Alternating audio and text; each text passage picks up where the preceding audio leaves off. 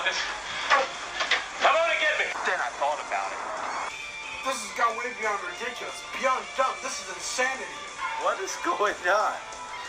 I'm gonna fight you, bro. Seriously, that's it? Yeah. No? I told you it's from Rhino and then it's Faith Dog. All happening at once. Pop the molly, now I'm sweating. And you got an eight and a third chance of winning. Yo, Bad Bunny. It's a dead man. I'm dumb as fuck.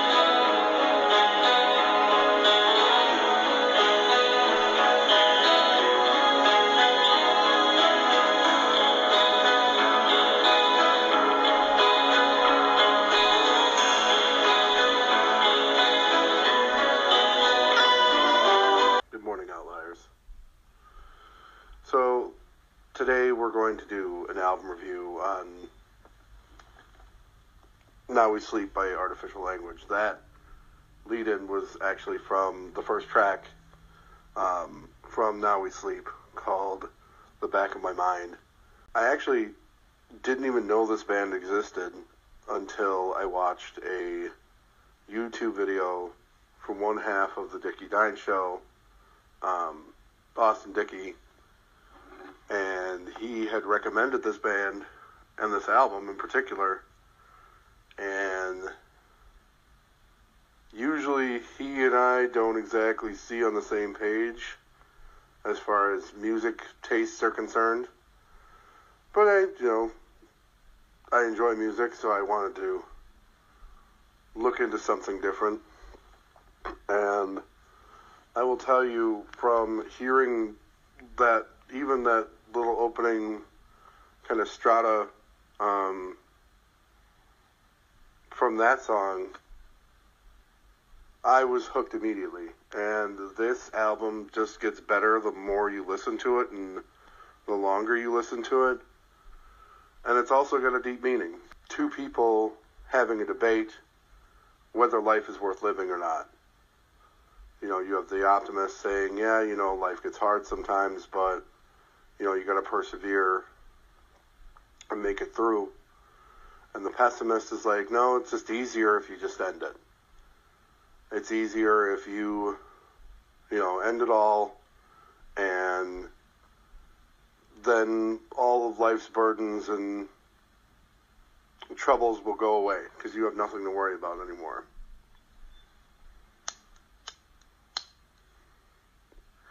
Now, being somebody that struggles with anxiety and depression, this conversation has happened in my mind several times. And, you know, that's what you end up finding out is that this is one person, and this is basically him wrestling with his own demons. but being somebody that wrestles with depression and anxiety myself, there's a good message. There's a good message in this album. The album is great front to back. Basically, the entire album is concept, and it's about. Well, the back of my mind is one of my favorites. Trail of Lights is another one that I really like. And Now We Sleep actually um, is the end of the album, and it has the guy from The Contortionist. I can't think of his name right now. Just a really, really good song. Um, really good album. Super proggy, so if you're not into prog, it might not be for you, but you know, you got two guitarists, a drummer, a bassist, a pianist, which very interesting, and then your lead singer. But it all kind of fits. It's like a weird formula, but it all kind of fits. You know, you'll have this break where the piano will come in, and it just kind of adds another layer. And the guitarists for Artificial Language really, really vibe off of each other. Really technical guitar players. It's just a, eh,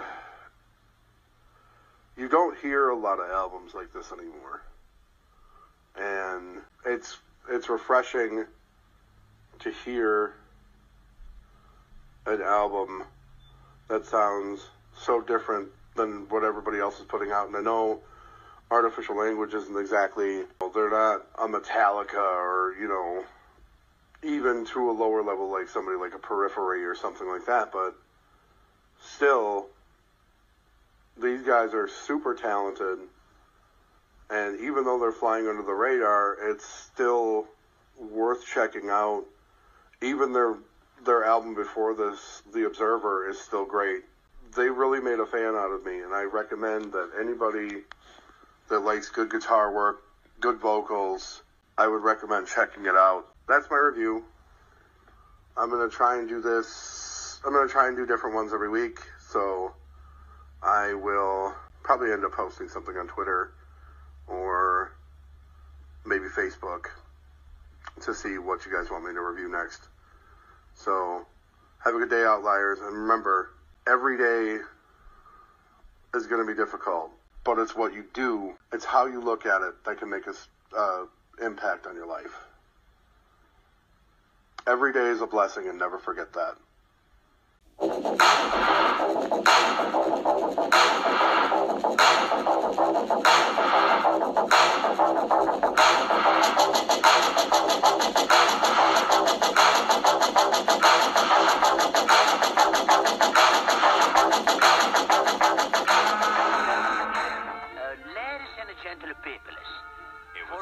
Moment he knew. He fucked up. Hello and greetings again.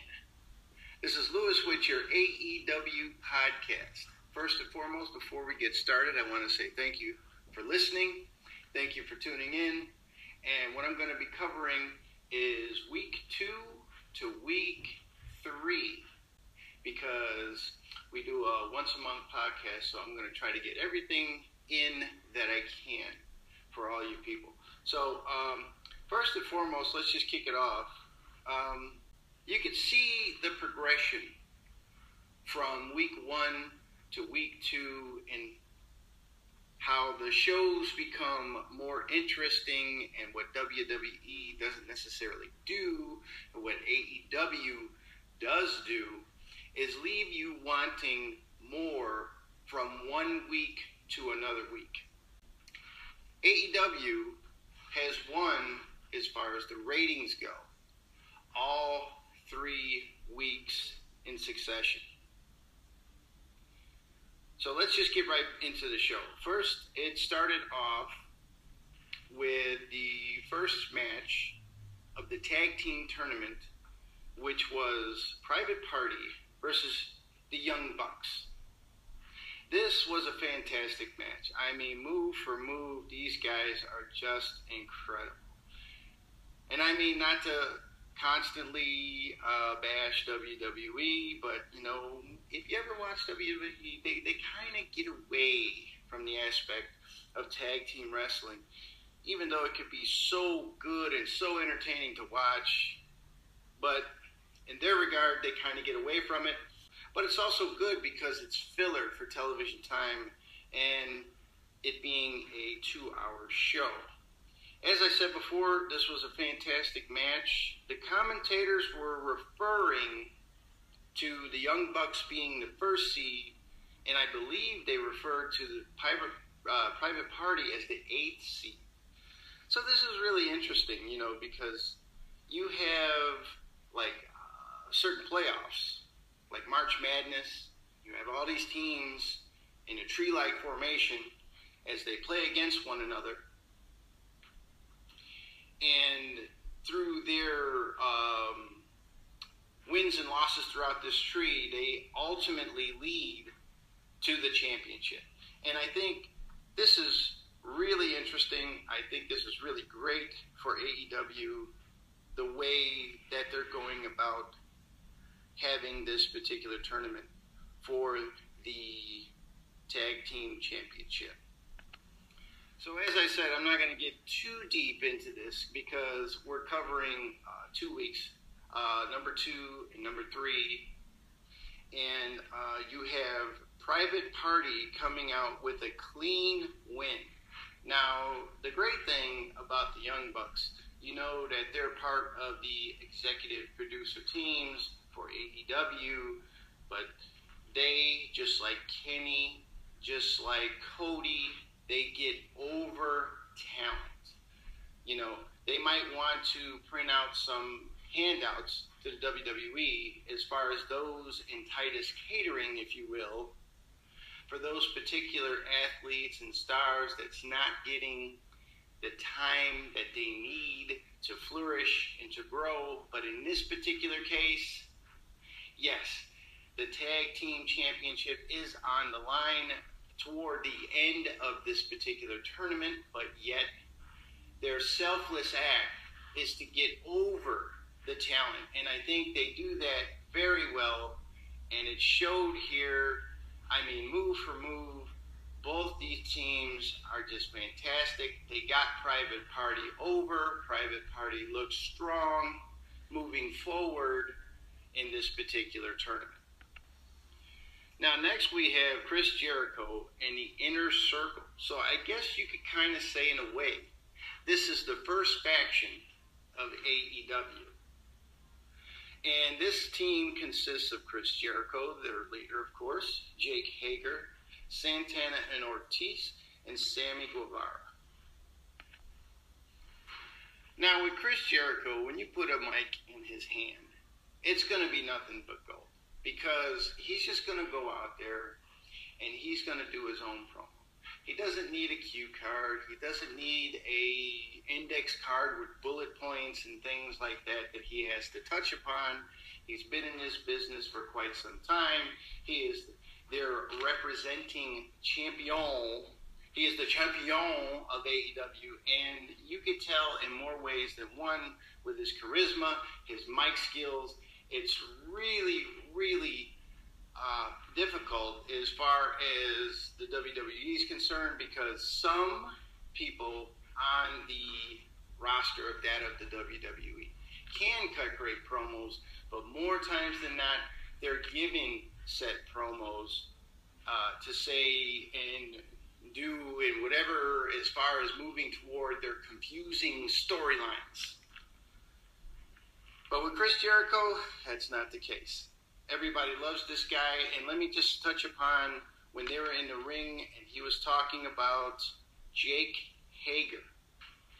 As you know, Jake Hager has been uh, an MMA fighter for a short period, not a very long period of time, but I believe he has four matches under his belt.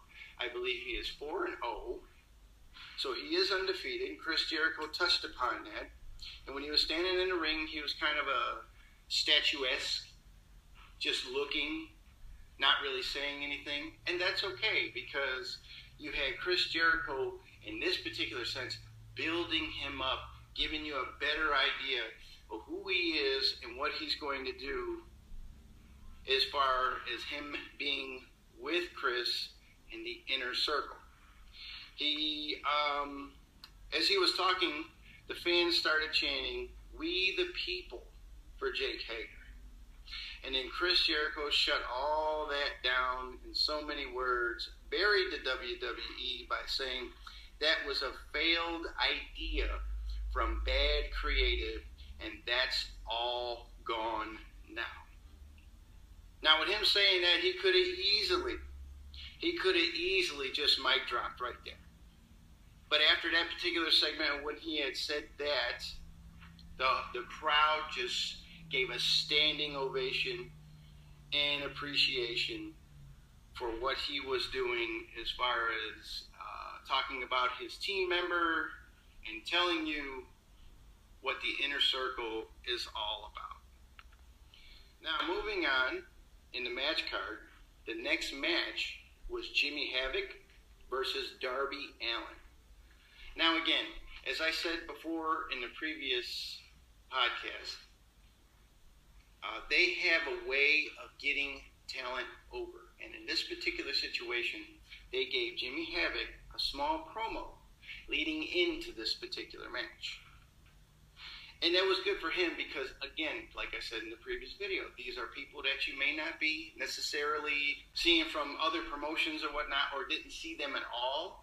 But in this particular case, you will be seeing them, and they're going to be getting this television time, and they will grow right before your eyes. They will show you exactly how good they are. And I think this particular sense was a way of building up uh, Darby Allin but yet showing you that they are not limited to the hardcore style type of matches.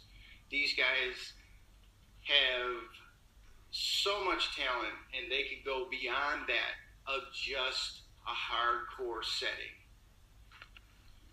So, with that being said, you have Darby Allin for the win.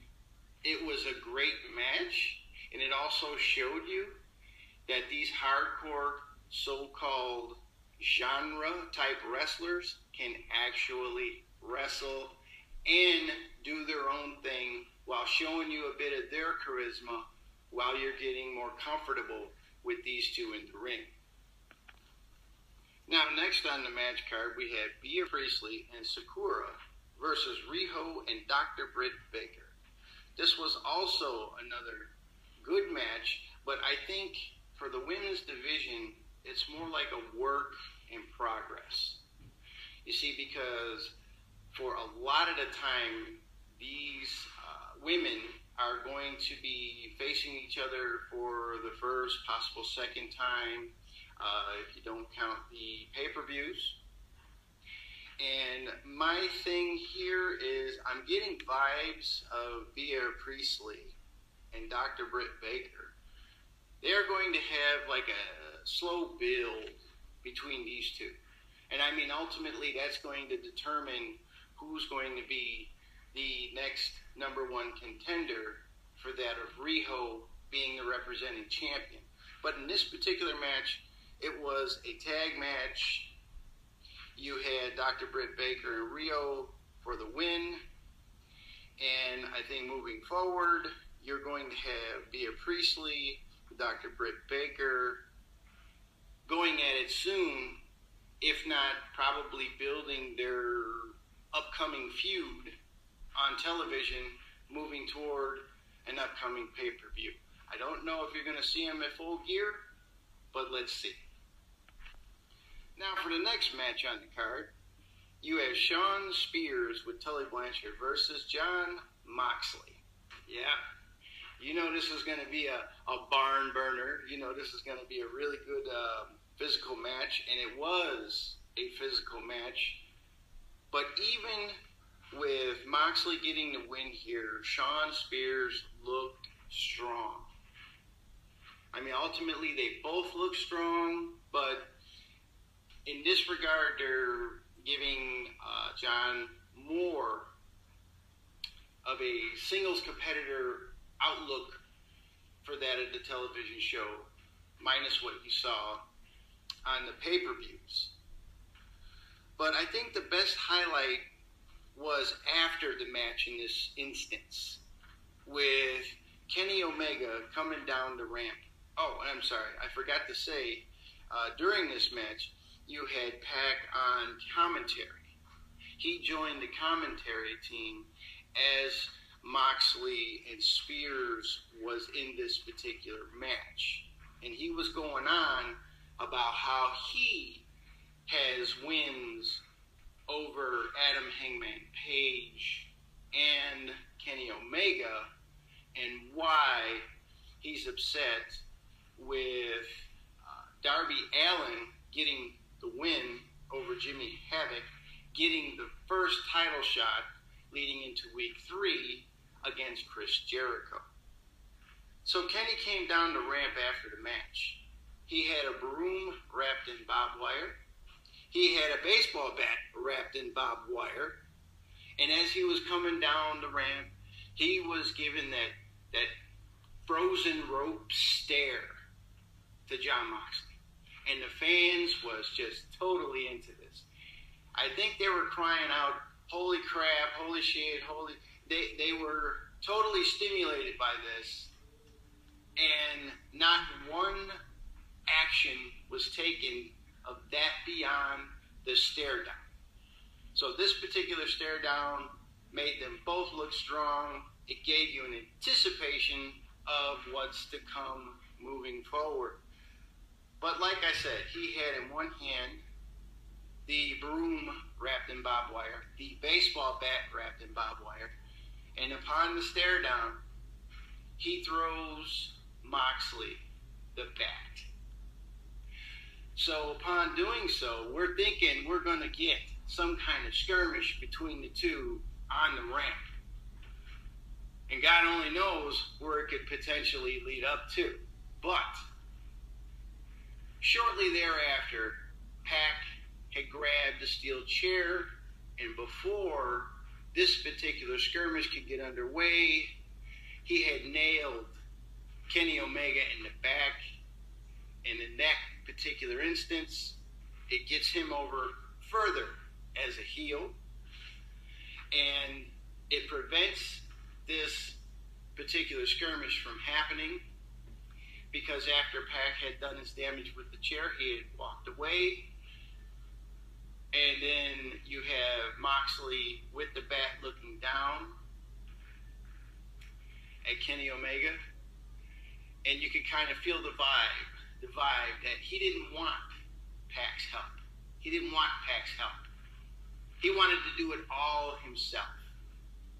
So you kind of got that vibe from Jon Moxley, and he just dropped the bat at that point and walked past Kenny Omega.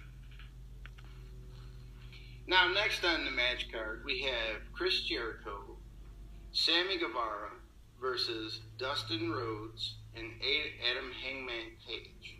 This was the main event. This particular match closed out the show. This was a very entertaining match. I mean, when you when you got these guys, I mean, they're they are so in many ways underrated as far as those that you're not comfortable with. It was a very entertaining match.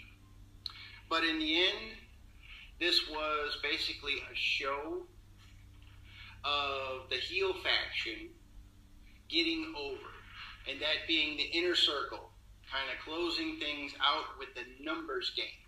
Because the lights went out after the match uh, when shortly thereafter Chris Jericho had gotten the pin, and Chris Jericho and Sammy Guevara got the win. Um, the lights went out Cody came out, and then Cody started to attack the inner circle. Uh, shortly thereafter, the numbers game had shown when Santana and Ortiz came down to the ring to uh, kind of help to get the upper hand. And then Jake Hager was there from the beginning as I guess uh, his particular role until his contractual obligations are met and he could be and have uh, matches within AEW. I think at this particular moment he is acting as the bodyguard hired muscle for Chris Jericho. But again, the numbers game, heel faction, getting over that of the face they close out the show. Um, oh, I'm, I'm sorry, I almost forgot. You actually had Darby Allin come down to the ring also to help to build going into week three his title match against Chris Jericho for the AEW Championship. But still, nonetheless, it was um, heel faction getting more so over leaving you wanting more, leaving the anticipation of week three's main event between Chris Jericho and Darby Allin. So that is a more quick way to go down the card as we go into week three. Before we hit the card, just want to give you a few of my personal uh, opinions before we get into the match card. First and foremost, at AEW, they, they, they have the greatest tag team division in all of wrestling. And it's alive and well here in AEW. And I have to say, another great effort in every single one of these shows as far as storyline, as far as giving you a reason to care, as far as giving you a reason to tune in the following week. Uh, a couple of my little beefs was, and I see that they started to, I guess, maybe hear or feel or whatever have you. I guess all those out in YouTube land had said enough to where they actually heard and they listened and they responded. Like, first and foremost, with the music, the music had to be a little bit louder. Now, don't get me wrong, like when they come out to the ring, fans are cheering, fans are excited, fans are happy to see whoever it is, whether they're cheering or whether they're booing. But the music has to be a little bit louder. And I will say this for the WWE. As far as their setup, as far as their music, their music is great, their entrances are great, and with week three as opposed to week two, you kind of saw a little bit of a difference. So they're already making the proper adjustments to that. And another peeve that I got, but I'm sure as time goes on, they will fix this as well. You have an understanding of that of the referees on how they want to call certain matches. They want to give it their, I guess, respective way of doing things while they're the referee in the ring. And we'll get to that a little bit later. That being the street fight between Darby Allin and Chris Jericho. The announcers have to, I don't want to say protect, but for a lack of a better term, let's go with the word protect the referee's decisions and how they call certain matches and how they use, I guess, their personal protocol, if you will. They have to not be as lost as the fans are when a scenario like, for instance, you have a street fight, and in normal cases, a rope break is not going to be allowed. But in this case, if the referee wants to have a rope break in this particular match, the announcers should say, well, that's a judgment call via the referee, so that this way they could feel like they could better observe the match as it's going on. So that this way you could say it, it's just a judgment call. They have to protect the referee, and you, as viewers and listeners and whatnot, you have a better understanding you'll have you'll you'll you'll uh, you'll understand it to be like, oh, okay, it's a judgment call via the referee. If the announcers say it, it's not like they're going to give an in-ring interview with any of the referees on staff in how and which they want to call certain particular matches. So in this case, if they could just protect just a little bit or reiterate, if you will, saying that, well, this is the decision of the referee, and in this particular instance, so that you as the viewer can hear this, and then you could have a better understanding as opposed to being confused. Uh, moving forward in set match, when you see something like a rope break in a street fight happen more than once. Now, moving on. Another I guess, uh, request that I'll have is we need a little bit more uh, video packages and, and I, I, guess promos, if you will, for these particular wrestlers that we're going to be seeing on AEW moving forward. So that this way we could have, I don't want to say necessarily a long break from wrestling, but when you're watching the show, it does kind of have that build up match to match to match to match. And I think in between maybe two, maybe three that you have already uh, watched in this case scenario for AEW, you can have video packages on some of the talent that we have not seen yet. Or maybe let them cut a, a promo so that this way we can have even more reason to care about whom this particular person is moving forward in some of these shows that we're watching from week to week and all the pay per views.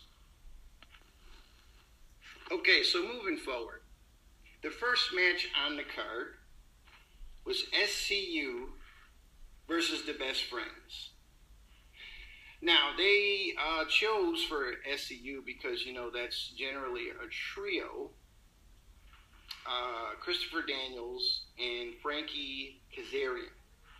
They didn't have Scorpio Sky team up with either one to make the team of two moving forward in the tag team tournament. But um, leading into this match, it was it was a great scenario in the beginning before the match even started, before the bell even rung. You had the Lucha Brothers come out here and attack SCU. And Pentagon spike pile drive Christopher Daniels onto the ramp, and it looked devastating. I mean, for storyline purposes, the referee uh, dropping to a knee, holding up the X sign like it was a real serious injury, had everybody, I guess, in a sense, at the edge of your seat, hoping that he's going to be okay, regardless of this situation, and after the fact. And at this early stage, before the bell even rung, was the match even going to continue? Were we even going to have SCU versus the best friends? But I will say this for the purposes of storyline. You had Scorpio Sky visually unprepared for this particular match because he was going to be the one of three that was going to sit out during this particular tournament. He was dressed in street clothes. So visually, he was unprepared for this match. It's not like the WWE and when they tell certain storylines about if and when they're going to have a tag team match, six man tag, or whatnot, and they would show up in their ring gear, even though they're not a part of said match due to the fact of some type of altercation. So again, I will say that for this particular purpose, that was a great, great creative storytelling on the part of AEW because he was not in his wrestling gear. And as a matter of fact, uh, he actually went into the uh, medical assistant's bags and got tape, got the tape for his fingers and whatnot, as he was trying to, at that particular moment, just prepare for what he was unprepared for. And also, as we proceeded into this match, uh, not not to get to too much detail, but the referee did allow allow uh, Frankie Kazarian and Scorpio Sky to actually get this match officially started as them two will be the two moving forward in this particular tag team tournament, as of which they did come out on top with the win over that of the best friends. And this whole scenario was just great storytelling by AEW. Now, moving on. the next match that we have on the card is Santana and Ortiz versus John Silver and Alex Reynolds. And I believe that they called them the Beaver Boys. The whole point of this match was to get Santana and Ortiz over and to pump them up for their upcoming match versus the Young Bucks at Full Gear, which was verbally set up by Chris Jericho via their version of the Titantron when he issued the challenge between the two teams. So Santana and Ortiz for the win on this. Um, John Silver and Alex Reynolds, they did the job. It was pretty quick. It was easy. And again, like I said before, the sole purpose was just to get these guys over, and they did exactly that. Now, next on the show, they had a excellent, excellent video package for Cody Rhodes in uh, the upcoming time for him, showing you, I guess, what he does and how he prepares himself for set match, and this match being that a very important one against Chris Jericho for the AEW World Title. It was an excellent, excellent video package, and they should have like a few more of these moving forward for uh, different members of the roster, so that this way we could become more familiar with what is to come as far as roster members on AEW. Next on the match card, we have Dr. Britt Baker versus Riho for the Women's AEW Championship. I mean, this was a it, this was a good match. It was a good match, but uh, you could tell that during this particular match there were segments of awkwardness, and my guess is that since Riho cannot speak or understand to, I guess my opinion causes a communication rift, if you will, and not being able to understand uh, certain elements of this match when, let's say, move per move. In this particular match, as uh, as they were having this match, I think uh, causes a bit of awkwardness. But I think these two are very talented. I think that down the road, these things will be ironed out via more practices.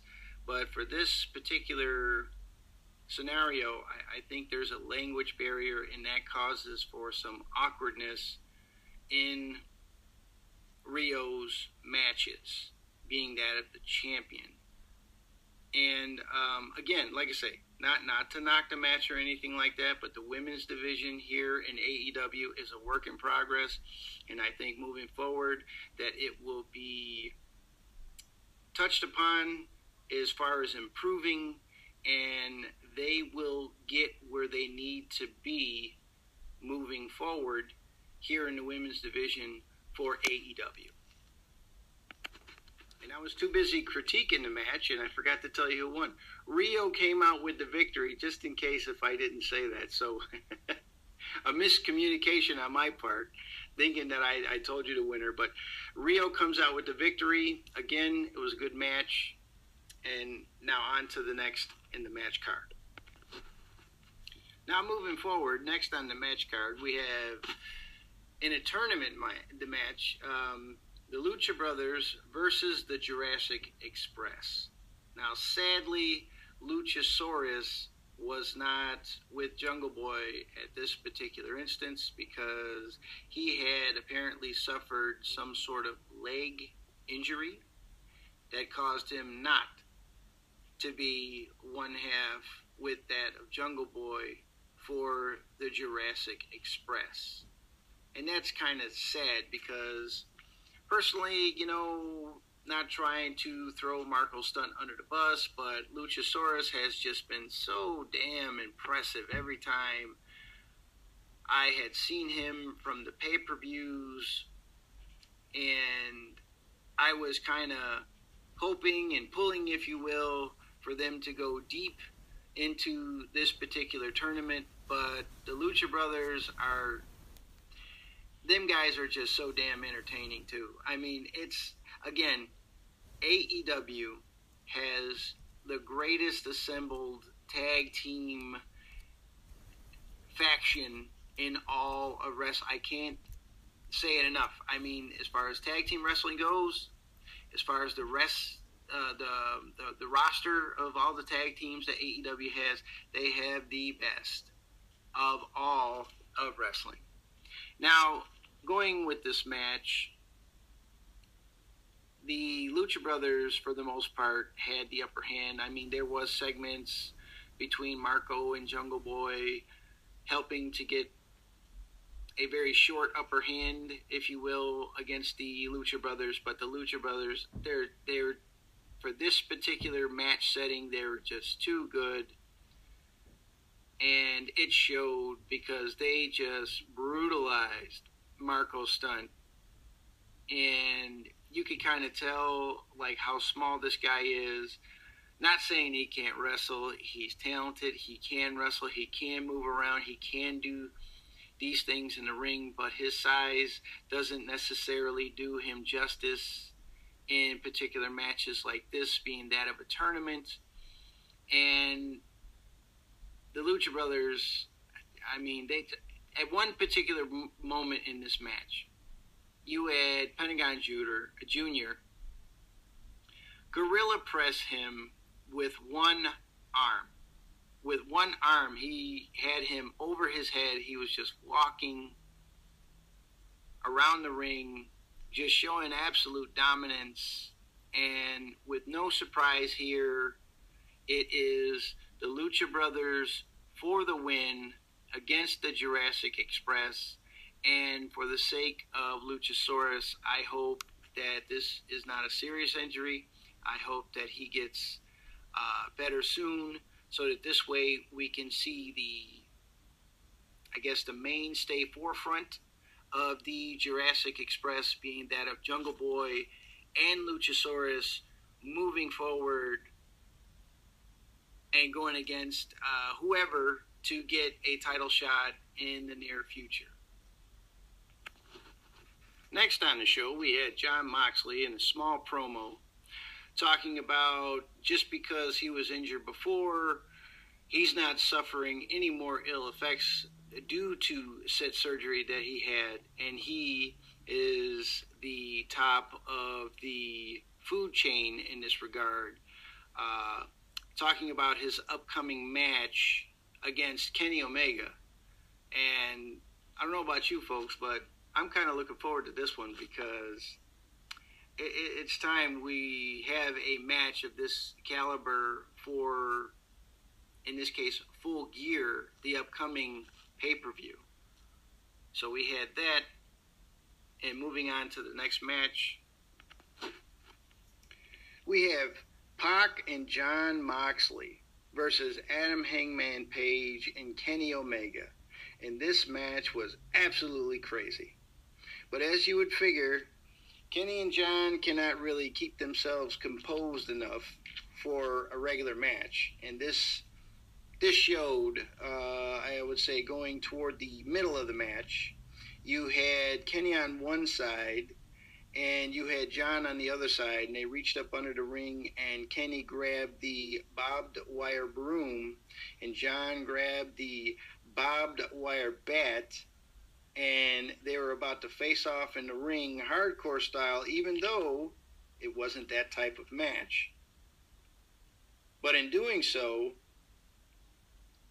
Jon had gotten the upper hand by hitting Kenny with the end of the bat, not with the Bob Wire side. And he was about to gain the upper hand, but then as he was about to advance his attack with the bat, then Pac comes in there and stops Jon from taking that hit, knowing that his team would have been disqualified and Pac didn't want to lose. So he takes the bat from Jon and throws it out of the ring. And after that, Moxley, I guess he became frustrated because these two, you know, they weren't going to get along in the first place. And for Pac's trouble, Moxley delivered a double arm DDT and walks out of the ring, leaving Pac to the mercy of Adam and Kenny Omega, which led them to winning this particular match in this fashion and sticking it to Pac in the end with a loss, even though he tried to do what he tried to do, that taking the bat away from Moxley in order for his team to progress and move forward and get the win, but it didn't happen. You have Adam and Kenny for the win in this particular instance, but this match, I mean, it, it could have easily main evented any pay per view or any television show. Great match. You had excellent athletes in this one. It was really, really fun to watch. The fans was really, really into it, and it was overall an excellent, excellent match. And now we come into the main event Chris Jericho versus Darby Allin for the AEW title. Philadelphia Street Fight. You know, the whole purpose of this match was to get Darby Allin over, and they certainly did did that. And again, you know, as the match had gone on, now mind you, it's a Philadelphia street fight. And there was i believe three particular instances where there was a rope break by the referee. And this is where i said earlier that this is where the commentators have to kind of explain so that we the viewers can come to expect that here in AEW the referees will have these kind of quirky uh, ways about going to do certain things in these types of matches, like a rope break, where traditionally there would be no rope break in a street fight. It would be pretty much anything goes, uh, take the rule book and throw it out the window type of situation. But they have to protect their referees in this regard by saying something to the effect that, well, this particular referee has the protocol of a rope break in a street fight. No, not that it's going to be an advisable thing to do, but it kind of doesn't leave you on a tightrope of thinking what the hell's going on here. They're not supposed to stop this match or or uh, create a release situation if there's like a submission hold and they reach the ropes and they have to break the hold in a street fight or to prevent a pinning situation to where they're about to get a three count and they reach up and they grab the rope. So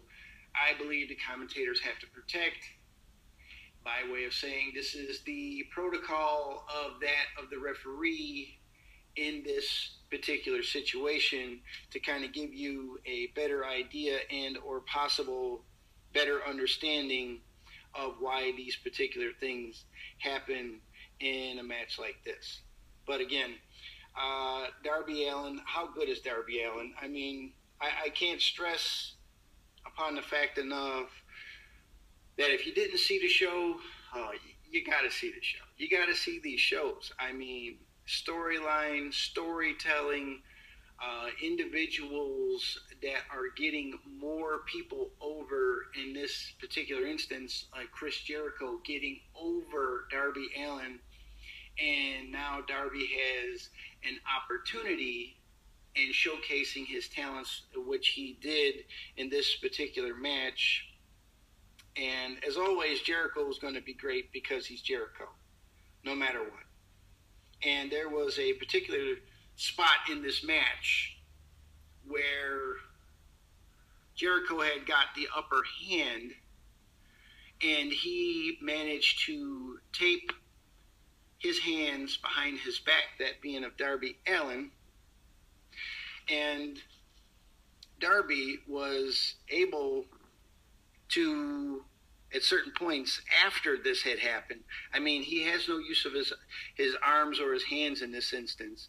And in this segment after the fact that he had his hands behind his back, he delivers a moonsault with no hands. Then he hits a senton suicide dive with his hands behind his back. Now, there's only one other person I seen that had the talent that was able to pull off a similar type move like this in a similar type situation, and that was on a pay per view when Orange Cassidy had his hands in his pockets and he delivered the same move to the minions of the Dark Order. Now, here's the difference with Orange Cassidy. How good is this guy? You're going to see how good he is. You will, I promise. He had his hands in his pockets the whole time, and his glasses never came off his face. In a similar instance, in this particular instance, going back to Darby, he delivered this move with his hands behind his back. And then he actually did another twisting senton off the top rope to Jericho, which uh, after Jericho uh, recovered, he had uh, body slammed him on top of his skateboard, but then Darby managed to recover and he got to Jericho again. And when he was down, I believe that he got uh, almost up to the top rope. And my guess would be for Darby to deliver his finishing maneuver, which being the coff- coffin drop. I, I, I assume that's what was going to happen, but he was stopped by Jake Hager with a punch to the face. And then it was followed up by the walls of Jericho that gave Jericho the win in this main event. So Jericho is still your representing champion, and you knew as a wrestling fan that he was not going to lose his title.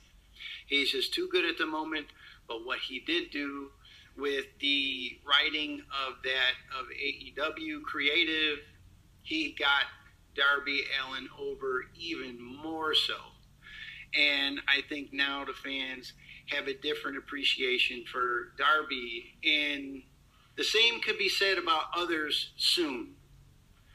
When we get to see more video packages of more wrestlers and they get the time in the ring and they have the opportunity to show you, the fans, what they really have to offer here. So, again, overall, it was a great, great match.